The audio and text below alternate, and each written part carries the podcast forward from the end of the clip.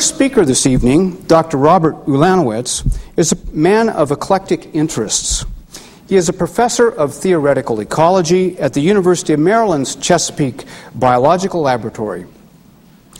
Dr. Ulanowicz came to the study of ecology with a PhD in chemical engineering. If I were to read a list of his publications, I would keep us here far past the hour. Suffice it to say that in addition to articles and studies for UNESCO and other um, government and multinational agencies, he is the author or editor of a number of books, including Ecology, The Ascendant Perspective, an optimistic manifesto for life scientists.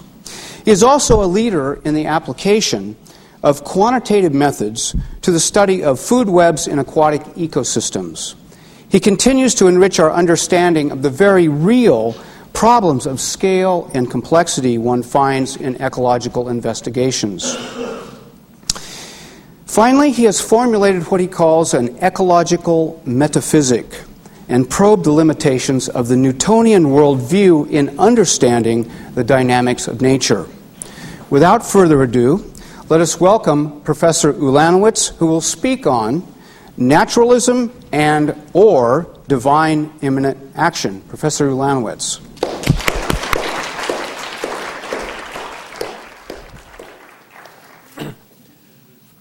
Thank you, Professor Osborne, for the very generous introduction, and it's good to be back in Santa Barbara.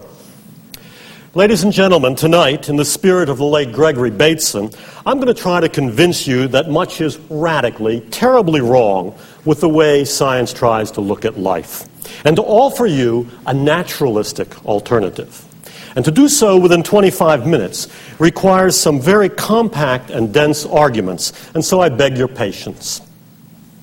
In the ongoing cultural warfare between naturalism and creationism, much is said too often with malicious intent, about the facts and theories surrounding evolution. It is rare that any underlying metaphysics are discussed, yet there lie the fears and suspicions that drive the controversy. For example, many metaphysical naturalists are convinced that the body of evidence supporting evolution confirms their basic assumptions regarding the nature of reality. They cannot conceive of evolution resting upon any other metaphysic. On the other side, some theists are concerned about how evolution is taught in schools. Not because they contest the phenomenology of evolution, but because they worry that these facts will be used as a Trojan horse to conceal and foist rigid materialism upon students. Such are the fears of many who attempted to introduce intelligent design into the curricula of public education. Now, if we're to entertain any hope of diffusing this noisy clash, we had best pay at least some attention to the tacit assumptions that fuel it.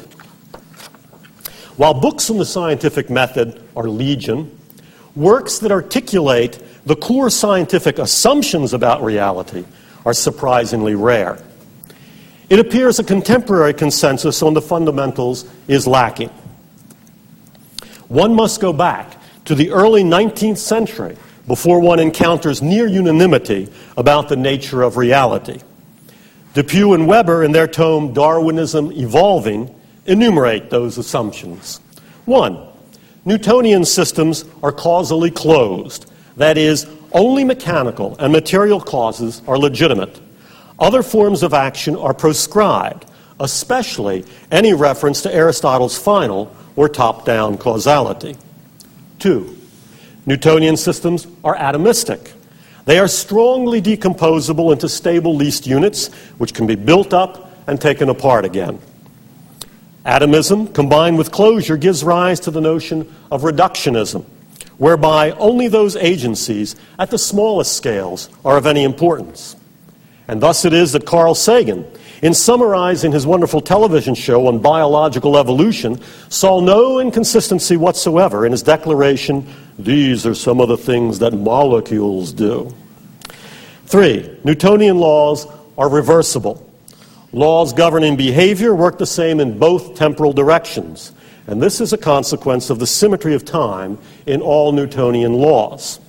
Four, Newtonian laws are deterministic given precise initial conditions, the future and past states of a system can be specified with arbitrary precision. Finally, five, physical laws are universal. They apply everywhere, at all times, and all scales. Now, the key adverb here is everywhere, because in combination with determinism, universality says that nothing occurs except that it be elicited by a fundamental physical law. Now, Philip Hefner once wistfully expressed his doubts about miracles by saying that God just doesn't have enough wiggle room to act in the world. Stephen Hawking, in his A Brief History of Time, asserted that there is nothing left for a creator to do. Of course, virtually no one today believes fully in the validity of all five tenets. Very soon after Laplace had exalted in the absolute power of Newtonian laws, Sadi Carnot initiated the, the science of thermodynamics with his de- demonstration of the irreversible nature of physical processes. Later, Charles Darwin would introduce history, irreversibility, and indeterminism into the scientific narrative. Perhaps the final blows to the ascendancy of Newtonianism were made at the beginning of the 20th century when relativity and quantum theories surfaced to throw universality and determinism gravely into doubt. After such assault, the fabric of classical assumptions lies in tatters. Still, almost every scientist clings to at least one or more of its dangling threads. Now, such is hardly surprising, but what seems to me passing strange is how some individuals, in fields where the mechanical worldview would appear least applicable, cling desperately to aspects of the metaphysic. Thus, it is that closure is strictly enforced in the neo Darwinian scenario of evolution. Dawkins and Dennett, for example, are scrupulous in making reference to only material and mechanical causes. Atomism or reductionism continues to dominate biology. Witness the prevalence of molecular biology today. A surprising fraction of scientists today continues to deny the reality of chance in the world, contending instead that probability simply papers over and underline determinacy. As the Newtonian metaphysic has waned, several philosophers have moved against some of its more entrenched aspects. Thus, Charles Sanders Peirce, Alfred North Whitehead, Karl Popper, and Robert Rosen have all attributed some form of causal openness to nature. Perhaps none, however, has argued with as much rigor and, and relevance as Walter Elsasser, an erstwhile physicist, who set himself to developing a consistent logic for biological systems. In particular, Elsasser is labeled as patently illogical the widespread attempts to apply the notion of law, as used in physics, to biological phenomena. He further demonstrated that probability theory could not be applied universally to chance phenomena. Now, conventional treatments of chance events invariably make the tacit assumption that they are simple, generic, and repeatable. Elsasser, however, demonstrated that the overwhelming majority of stochastic events in biology are totally unique, never again to be repeated. Now, such an assertion sounds absurd at first, given the enormity and age of our universe, but it is surprisingly easy to defend. Elsasser did so by defining the concept of an enormous number an enormous number of possible possibilities is one so large that it must be excluded from physical consideration, simply because it greatly exceeds the number of physical events that possibly could have occurred since the Big Bang. As an estimate of the latter, Elsasser multiplied the number, the estimated number of fundamental particles in the entire known universe by the number of nanoseconds, that is, billionths of a second, that have transpired since the Big Bang. Any number of possibilities much larger than this product simply transcends physical reality. Now, those, famili- those of you familiar with combinatorics will immediately recognize that it doesn't take very many distinct elements or processes before the number of possible configurations among them becomes enormous. One doesn't require billions of entities to pose a number of combinations that exceed Elsasser's limits. A system with merely 80 or so identical, compo- identical com- identifiable components will suffice. Any event randomly comprised of more than 80 separate elements is almost certain never to have occurred earlier in the history of the universe. It follows then that in ecosystems comprised of hundreds or thousands of distinguishable organisms, one must reckon not just with the occasional unique event, but with legions of them.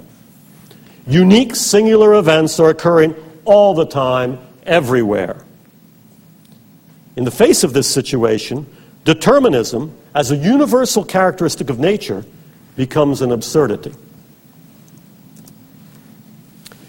A necessary condition for applying probability theory to chance events is that those events occur at least several times so that a legitimate frequency can be estimated. Singular events, however, occur only once, never to be repeated. Probabilities cannot be assigned to them. Furthermore, I lay particular stress on the fact that those singular events constitute actual holes or gaps in the causal fabric. Akin to Heisenberg uncertainties, they are a necessary part of nature, not just some epistemal lacuna that are wanting theoretical elaboration.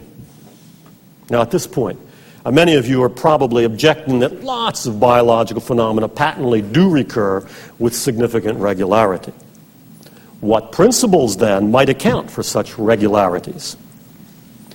Elsasser would reply that whatever such principles might apply, they cannot be equivalent to physical laws. For lawful behavior in physics requires that change takes place, that, that changes take place among collections of objects called homogeneous sets. All members of a homogeneous set are indistinguishable. For example, all hydrogen atoms must be treated as equivalent. Biology, however, deals almost exclusively with heterogeneous groupings. Elsasser argues that even individuals in collections of bacteria can be distinguished one from another.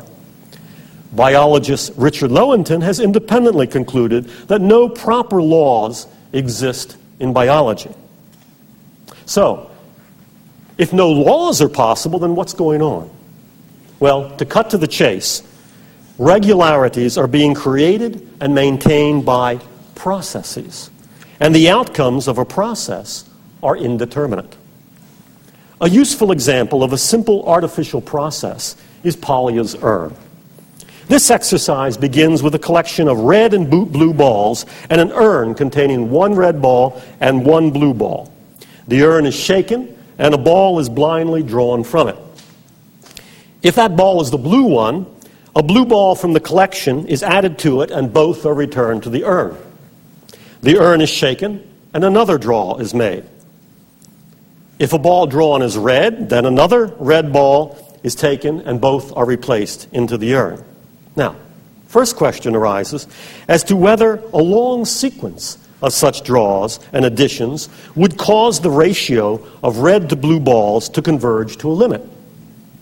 And it's rather easy to demonstrate that after many draws, the ratio does converge to some constant, say uh, 0.39671352. A second question asked what would happen if the urn were emptied and the starting configuration recreated? Would the subsequent series of draws converge to the same limit as the first? Here again, it is easy to demonstrate that it will not. The second time it might converge to well, 0.81, etc. One soon discovers that the ratio of balls is progressively constrained by the particular series of draws that have already occurred. It eventually becomes clear that the limiting ratio for any long sequence of draws and replacements can be any fraction between 0 and 1. Before proceeding to natural processes, it behooves us to note three features of the Polya process. It involves chance, it involves self reference, and the history of draws is crucial to any particular series. The late Gregory Bateson noted is how regularity could be imparted to nature via feedbacks. He said that the outcome of random noise acting upon a feedback circuit is generally non random. I now draw your attention to one particular form of feedback autocatalysis. By autocatalysis is meant here any instance of a positive feedback loop wherein the direct effect of every link on its downstream neighbor is positive. Without loss of generality, let us focus our attention on the serial circular conjunction of three processes A, B, and C shown on the screen. Any increase in A has a likelihood to induce a corresponding increase in B, which in turn could elicit an increase in C and whence back to A. A didactic example of autocatalysis in ecology is the community that forms around the aquatic macrophyte utricularity, or some of you may know utricularia, or some of you might know it as bladderworts. All members of the genus Utricularia are carnivorous plants. Scattered along its feather like stems and leaves are small bladders called utricles. Each utricle has a few hair like triggers at its terminal end, which, when touched by a feeding zooplankton, opens the end of the bladder, and the animal is sucked into the utricle by a negative osmotic pressure maintained inside the bladder. In nature, the surface of utricularia plants is always host to a film of slimy algal growth known as periphyton.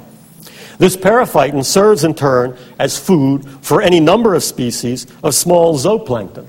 And the autocatalytic cycle is closed when the utricularia captures and absorbs many of the zooplankton. Now, in chemistry, where reactions are simple and fixed, autocatalysis is simply another mechanism.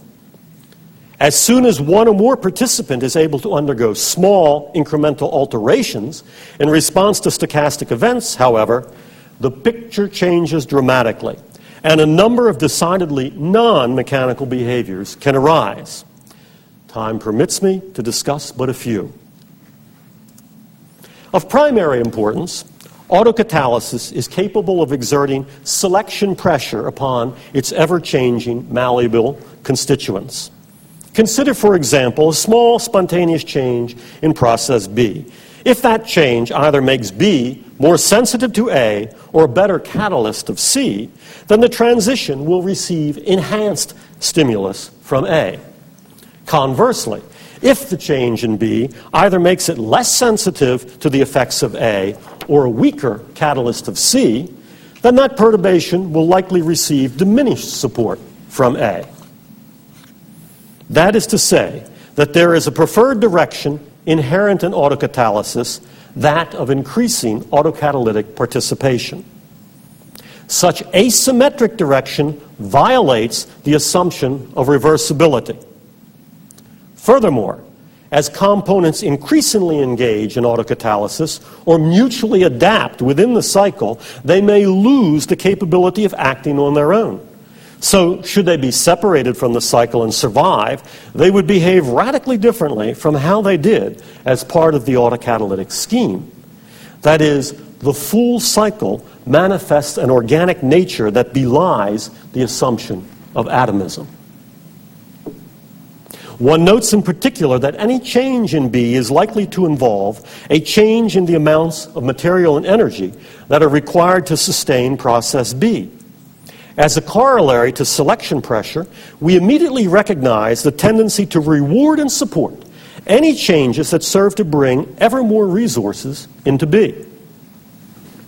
Now, because this circumstance pertains to any and all members of the feedback loop, any autocatalytic cycle becomes the epicenter of a centripetal pattern of flows towards which as many resources as possible will converge. This phenomena has been dubbed chemical imperialism by philosopher Bertrand Russell, who declared it to be the drive behind all of evolution. However, that impulse remains a tacit mystery under the neo Darwinian scenario. Please note how autocatalytic selection pressure is exerted in top down fashion, an agency proper to the macroscopic ensemble that actively influences its constituent elements. This mode of action violates causal closure, which allows only mechanical actions at smaller levels to ramify up the hierarchy of scales. Finally, it is worthwhile to note how autocatalytic selection sometimes acts to stabilize, compartmentalize, and regularize behaviors across the hierarchy of scales. Unlike the rigidity of Newtonian, uh, Newtonian universality, an event or behavior anywhere will rarely propagate up and down the hierarchy without attenuation. For example, the consequences of noise at one level are usually mitigated by autocatalytic selection at higher levels and by energetic calling at lower levels. The action of process on nature induces it to take on habits and exhibit regularities, but the effects of such are limited in time and space, so that the universality of Newtonian laws is replaced by a granularity in the real biological world. Now, in case you haven't been keeping count with me, I note how the action of singular chance upon autocatalytic causal loops has been shown to violate all five of the Newtonian postulates. To put it bluntly, the remnants of the Newtonian metaphysic are wholly inappropriate to the description of living dynamics. It is necessary to identify an entirely new, but wholly naturalistic, metaphysic, an ecological metaphysic, if you will. Again, unfortunately, time does not permit me to elaborate how I arrived at such a set of fundamental assumptions. Suffice it here to note that they are related to the three aspects of the Polya process that I highlighted above namely, radical contingency. Nature, in its complexity, is rife with singular events. Most do not upset the prevailing regularities, but a very, very few occasionally carry a system into wholly different modes of emergent behavior. And some of us heard all about emergentism this afternoon. Self influence, a process in nature, via its interaction with other natural processes, can influence itself. History. The effects of self influence are usually constrained by the history of past such changes as recorded in the configurations of living matter. Such configurations could be static material forms, like DNA, or might exist as the topologies of interacting processes. Upon these three postulates, it is possible to build, in logico deductive fashion, most of the key, inter- key organic behaviors exhibited by ensemble living systems, such as ecosystems, immune systems, social and economic systems, etc., etc. I wish to stress emphatically the fact that these three postulates lie wholly within the natural realm. There is nothing whatsoever transcendental or supernatural about them. They afford a seamless and, I believe, far more coherent description of the life process than can be achieved using the conventional metaphysics. Nevertheless, I anticipate their vehement rejection by any number of philosopher of science, philosophers of science simply because they do not sustain an unnecessarily rigid materialistic ideology. As physicist Leonard Susskind recently remarked, from a political, cultural point of view, it's not that these arguments are religious, but that they denude us from our historical strength in opposing religion one must bear in mind that the Newtonian consensus precipitated during an era of overweening clericalism. Out of fear, some formulators were keen to separate their neo-scientific activities from the supernatural, lest they risk excommunication or possibly even extermination. Others aggressively sought to undermine the very authority of the clerics. And whatever that history, these circumstances do not prevail in contemporary Western society. and we are free to strike out in novel directions in a bold new world. This new world is one replete with openness. In Hefner's terms, it is rich in wiggle room. In my opinion, anyone who cannot accept such openness will never achieve a deep understanding of evolution.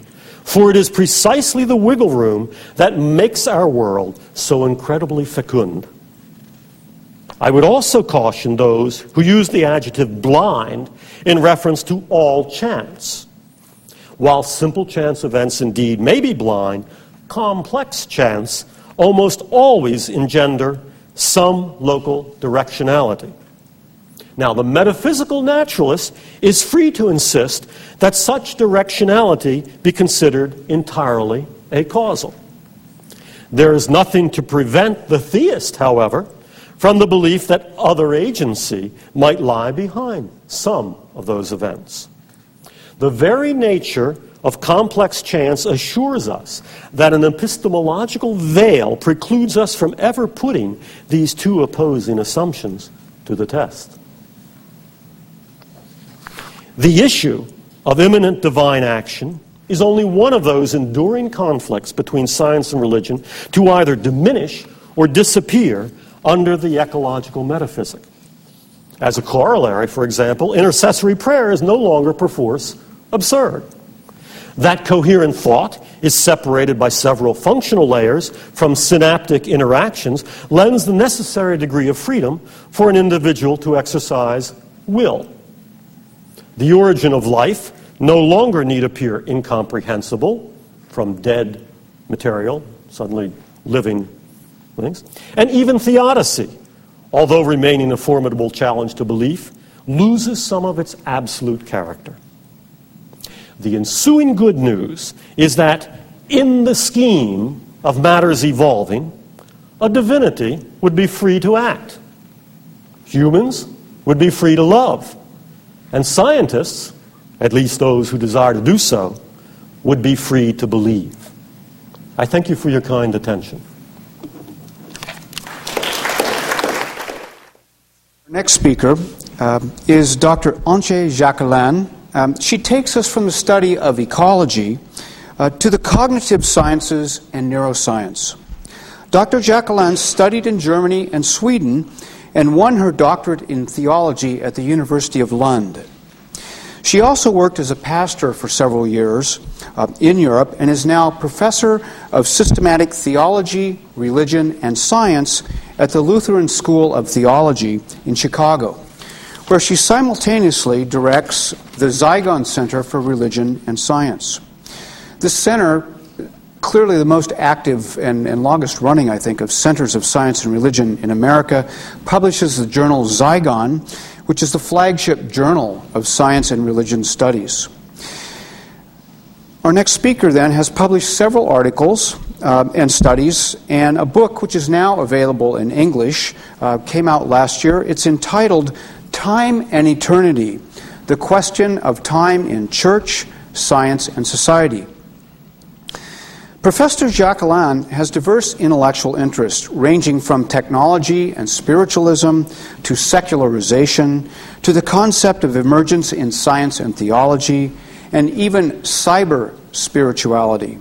Tonight, she points us toward a day, in the future, I hope, when perhaps we will hear less about intelligent design and creationism and vastly more about the mind and the cognitive sciences.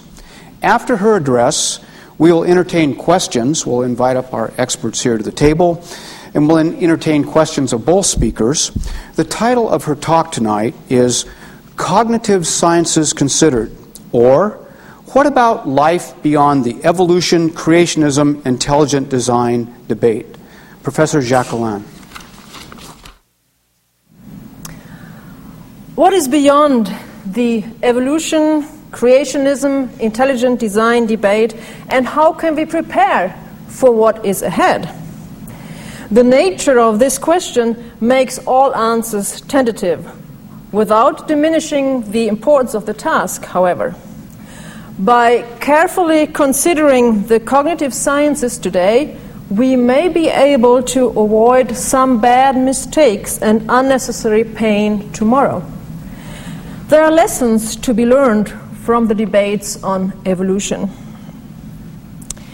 So, what about the cognitive sciences? In these days, we hear about advances in the cognitive sciences, including cognitive science of religion.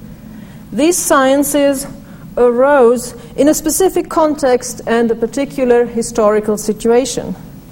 In part, they are a reaction against behaviorism, where behaviorism refused to deal with inner states. Cognitive science made mental states its subject of research. In other words, cognitive science examines brain minds with brain minds if anything implies epistemological circularity, this scientific venture certainly does. More than in other sciences, the situation demonstrates the impossibility of strict objectivity and the necessity of hermeneutics, that is, the reflection on the art of interpretation and understanding the significance of which I have discussed elsewhere and won't go into tonight. The cognitive sciences are a conglomerate of different branches of science psychology, philosophy, anthropology, computer science, artificial intelligence, linguistics, neuroscience, education, and ethology. Thus, they bear witness to a general development in the intellectual landscape, namely the movement toward interdisciplinarity. There is reason to believe that certain advances in the cognitive sciences will have considerable mass medial impact. The more controversial, the more attractive the electric stimulation of certain parts of the brain was presented as the discovery of the God spot in the brain. You may remember that. Books popularized by cognitive scientists have become bestsellers, such as Phantoms in the Brain and Why God Won't Go Away. Dean Hamer, who became famous with the gay gene a couple of years ago, made it onto the front page of Time magazine in October 2004 with the God gene. In a Newsweek article, Steven Pinker reflected on the intricate relationship between the mind and the brain and how difficult it is for most of us to realize that we are our brain. Quote, Yes, says Pinker, people acknowledge that the brain is involved in mental life, but they still think of it as a pocket PC for the soul, managing information at the behest of the ghostly user. End of quote.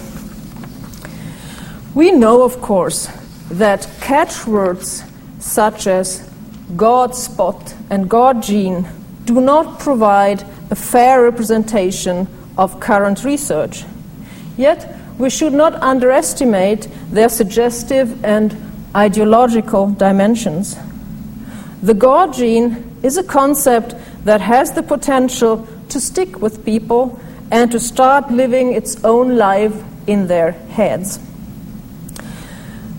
Like the popularization of the theory of evolution could go astray in the form of Darwin says that we are nothing but apes a popularized presentation of neuroscience could go astray as God is nothing but a figment of the brain. From there, it would be only a small step to the conclusion that science takes God away and religion, and therefore should be combated with true religion, thus promoting literalism and religious fundamentalism. While the nothing but a figment of the brain rhetoric may push religious people into ill thought through apologetics, non religious or anti religious people may be tempted to an equally ill thought through propaganda. When Michael Persinger's experiments with magnetic helmets uh, causing religious experiences first became widely known, a Swedish microbiologist sparked a fierce debate in his country. His argument was that neuroscience is finally liberating humankind from the scourge of religion and superstition. Religion is disgusting, so he argues, because it makes people kill each other in the name of a God who is nothing but a figment of the brain. Religion is loathsome, he goes on, because it makes people suffer unnecessarily. Epileptics, for example, have been kept from receiving proper medical treatment because the religious experiences that may accompany their seizures made them blessed in the eyes of misguided believers who want to keep them in this allegedly holy state, but in fact a pathological state. Hence, critics of religion may see in this kind of research the long awaited salvation from religion by science. So, these two examples of bad apologetics on the one side and bad propaganda on the other beg the question how do we deal with this in more well informed ways? I will here point to four potentially problematic issues associated with the reception of the cognitive science of religion and then suggest some strategies that I think will be helpful. So here are the problems. First, a general confusion among believers that may lead to animosity towards science and technology out of fear. It will bolster the mistaken perception of eternal conflict between religion and science. Two, a reductionist perception that cognitive science says that all religion is nothing but neurons firing, which will boost atheistic critique of religion and increase insecurity among believers. Three, a deterministic stance. Religion is fully genetically determined. Either you are religious or you are not. There is not much that can be done about it, which plays into the hands of a fatalistic understanding of religious engagement. And four, a sense of disillusion. The cognitive sciences take away the very last vestige of religious faith secularized people may have left, namely the belief in an immortal soul. Now, to four possible responses to these problematic issues. First, the problem again a general confusion among believers that may lead to animosity towards science and technology out of fear. It will bolster the mistaken perception of eternal conflict between religion and science. The perception of science as a threat is often grounded in a lack of knowledge. Therefore, I think that an increase of both scientific and religious literacy. And really, both of these, both scientific and religious literacy, is the most powerful tool to counteract mistaken notions of conflict between science and religion. By no means is cognitive science of religion simply the enemy of true religion. After all, it conveys the message that it is perfectly natural to be religious. You're not weird if you have religious experiences. Thus, anthropological models that describe humans as homo religiosus, as religious beings, would be reaffirmed. Humans have by nature a sense of sacred reality and a desire to relate to it. This affirmation seems like a good starting point for dealing with the second issue the implied reductionism again the problem, a reductionist perception that cognitive science says that all religion is nothing but neurons firing, which will boost atheistic critique of religion and increase insecurity among believers. The fear of reductionism in cognitive science needs to be taken seriously by both scientists and practitioners of religion. The concern that the cognitive science of religion may explain away what is dearest and holiest to us, our free will and our religion, seems real. Book titles like Consciousness Explained, How Religion Works, and Religion Explained keep kindling such apprehensions. Yet, there is something deeply anachronistic about these book titles. They sound as if it were still possible to write the universal encyclopedia of knowledge. Nonetheless, a gut reaction, which media will feel tempted to capitalize on, may very be, well be that the cognitive sciences are trying to say that religious experience is just a brain phenomenon without any reference to a transcendental reality. Now, we need to understand that the research we are talking about here is indeed very different from traditional research on religion that sort of counts participants in religious rites or does surveys on opinions related to religious commitment. This new kind of research touches the inner core of religion, religious experience, spirituality. So the question is can believers tolerate scientists' attempt to sort of dissect their spiritual centers? Can the findings of this type of research be integrated in ways that serve spirituality instead of discrediting it? I think they can, in similar ways as the scientific exploration of human sexuality does not question the authenticity and the reality of our erotic experiences. Theologians are often concerned about methodological reductionism in science. Can scientists really do justice to the complexity of religion?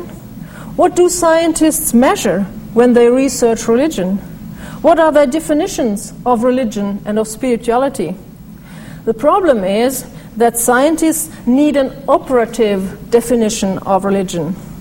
This often leads them to choose, choosing just one definition of religion, so that their entire understanding of what religion is hinges on that single definition. For example, for Newberg and d'Aquili, religion is a form of mysticism which they call the experience of absolute unitary being. For others, religion is epitomized in the supernatural, or more precisely, in supernatural agency. Others again focus on ritual, understood in terms of an actor patient model.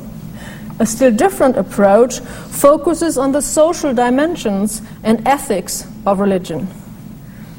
Theologians tend to complain about this one dimensionality of operative definitions. Sure, Religion is about ritual. It is about the transcendent. It is about social relations and ethics. It is about experience, mystical and mundane. But it can hardly be reduced to any single one of these dimensions. That is why it would be useful if cognitive scientists and experts on religion, like theologians, really work together in creating and implementing research projects in this area. Such cooperation will be essential in counteracting potential alienation between cognitive scientists dealing with religion on the one hand and theologians and religionists on the other. Ideally, Such mutual engagement will also convey the message that people of faith have little, if nothing, to fear from the cognitive science of religion. Come to the third problem a deterministic stance. Religion is fully genetically determined. Either you are religious or you are not. There's not much that can be done about it, which plays into the hands of a fatalistic understanding of religious engagement. What could be done about that? The resignation associated with genetic determinism can be alleviated by a comprehension of the complexity of the brain. There is, in fact, reason for scientifically justified awe. The human brain is the most complex thing we know. Understanding the complexity of the brain means that, in regard to religion, the question is not as simple as either having religion or not having it. The self and consciousness appear to be emergent properties of a very complex system's dynamics, which suggests that the process of religious maturation also is a highly complex process. It's not either or, but it's a complex process of maturation. With this as a starting point, I believe that the deterministic stance is not so much a threat than a splendid opportunity to rethink some issues. First of all, looking at evolutionary approaches and trying to give a naturalistic account does not necessarily rule out a theistic understanding of reality. We have enough experience from discussions about evolution and creation to make this point. It is perfectly possible to argue for different interpretations of the same data, where Richard Dawkins claims that what we observe leads us to conclude that the universe, quote, has precisely the properties we should expect if there is at bottom no design, no purpose, no evil and no good, nothing but blind, pitiless indifference, unquote.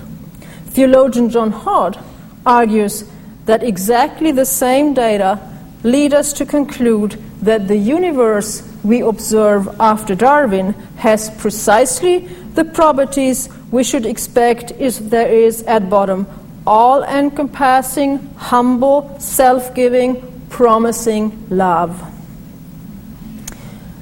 Naturalistic concepts can be seen as exclusive of theistic or religious understandings, as Dawkins and E.O. Wilson do, for example. But that is by no means a necessary conclusion. These claims can also be neutral toward religious interpretations or even include them. The apprehension that as soon as something is described in biological terms, it cannot have any deeper religious or theological significance is, of course, a misapprehension. Biological explanations can be as complex, impressive, and sublime as philosophical or theological explanations can be. The intensity or beauty of an emotion is not diminished if we know that it is physically embodied in certain patterns of neuron activity or that strive for survival, brain structures and socialization play a decisive role in its genealogy. The same may very well apply to free will and altruism. A precipitate re- rejection of naturalistic concepts denies both their heuristic value and their role as useful working hypotheses. And actually, there are good examples in theology of having sort of naturalistic working hypotheses. The well known theologian Dietrich Bonhoeffer did theology et si Deus non daretur, as if God were not a given. and that worked too. This said, it is exciting to see how the cognitive sciences bring mind, body, and biology together in a way that we have not dreamed of since Descartes. In the wake of Cartesian philosophy, we have been overly used to a mind body dualism based on the distinction between res cogitans and res extensa. This, in turn, fed beautifully into the separation of nature and culture. Now, on the contrary, boundaries and dualisms between minds and bodies, as well as between nature and culture and nature and technology, become more fluid. This paves the way for an epistemology that transcends or dissolves the mind body, culture, nature, reason, passion dualisms embedded in Cartesian rationality. This should make clear that what is at stake with the cognitive sciences is neither to prove or disprove the existence of God. The goal of religion and science dialogue is not to bring religion within the limits of reason alone. Nonetheless, the cognitive sciences may be able to increase quite significantly our understanding of possible conditions for the emergence of religion and of religious experience.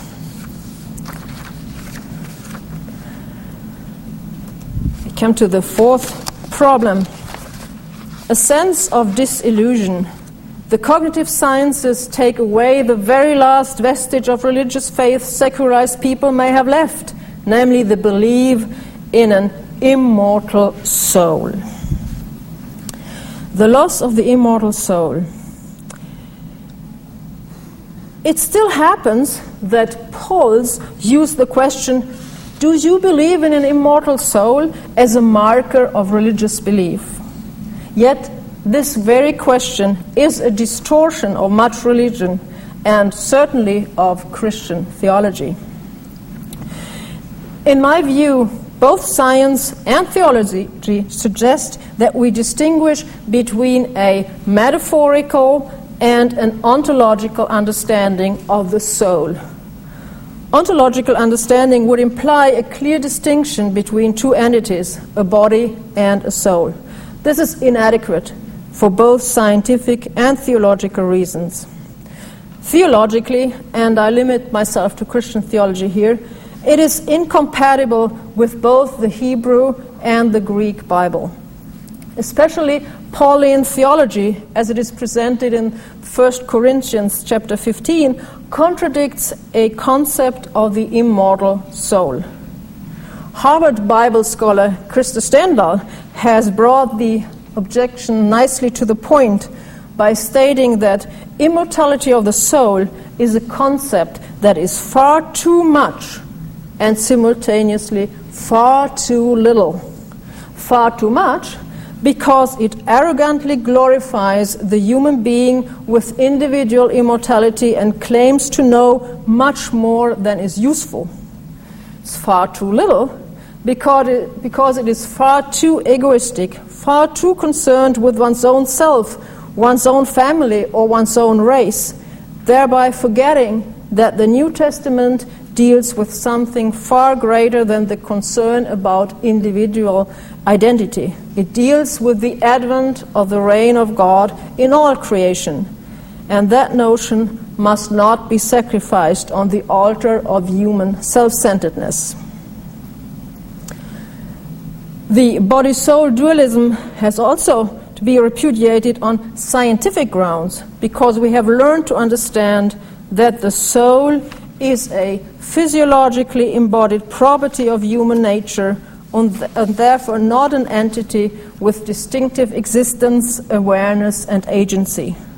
This means that the soul is not a separable part of a person, but rather a person's emergent property and capacity for personal relatedness.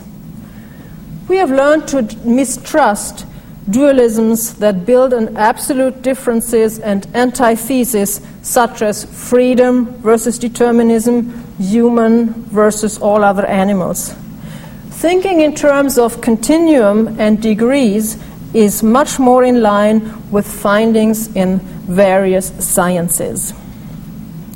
For all these reasons, a metaphorical understanding of the soul seems to be much more adequate. It is sort of comparable to how we use the word heart. Well aware that it is a muscle that pumps blood, we still find phrases like, My heart brims with joy, deeply meaningful. Similarly, we can be aware of the fact that there is no empirically identifiable entity called soul that can be distinguished from the brain, mind, and still talk about the soul as if it were an independent entity. By using that kind of language, we want to ensure that persons are not reduced to their biological functions. Talking about body and soul, or body and spirit, thus implies a duality of aspects rather than a duality of substances. This shift in our conceptual framework is a gift at a time when environmental challenges are among the most serious challenges we are facing on planet Earth. Non dualist concepts of soul are ecological in a far deeper sense than those which they have replaced. I come to my conclusion. The question of what it means to be human will continue to bother us even when we have sorted out Darwin forever. There is a life beyond the evolution, creationism, intelligent design debate, and it will not be a boring life because there are new, exciting perspectives, a major one of them being the progress of the cognitive sciences and their subdisciplines. From the point of view of science and religion does dialogue, findings in the cognitive sciences can be received in different ways as an attack on religion or as one way to a deeper understanding of religion and religious experience. I have tried to argue that there is much reason to go for the latter option, namely a deeper understanding of what it means to be a spiritual being and to have spiritual experiences. Unfortunately, there is nothing that guarantees such a positive development, though. We might face yet another round of unfortunate religion versus science battles unless both scientists and religionists meet their challenges. For scientists, it is the challenge of dealing wisely with all kinds of reductionisms inherent in scientific research. For religionists, it is the challenge to show that religion can expand the mind and do so in secularly relevant, ways rather than always narrowing it as secularists routinely fear and unfortunately all too often have had reason to fear because all too often people of faith have chosen to close their minds. It is my hope, however, that our world will benefit from open minded, mutual, and constructive interaction between science and religion. And whether that happens is probably up to you. Thank you.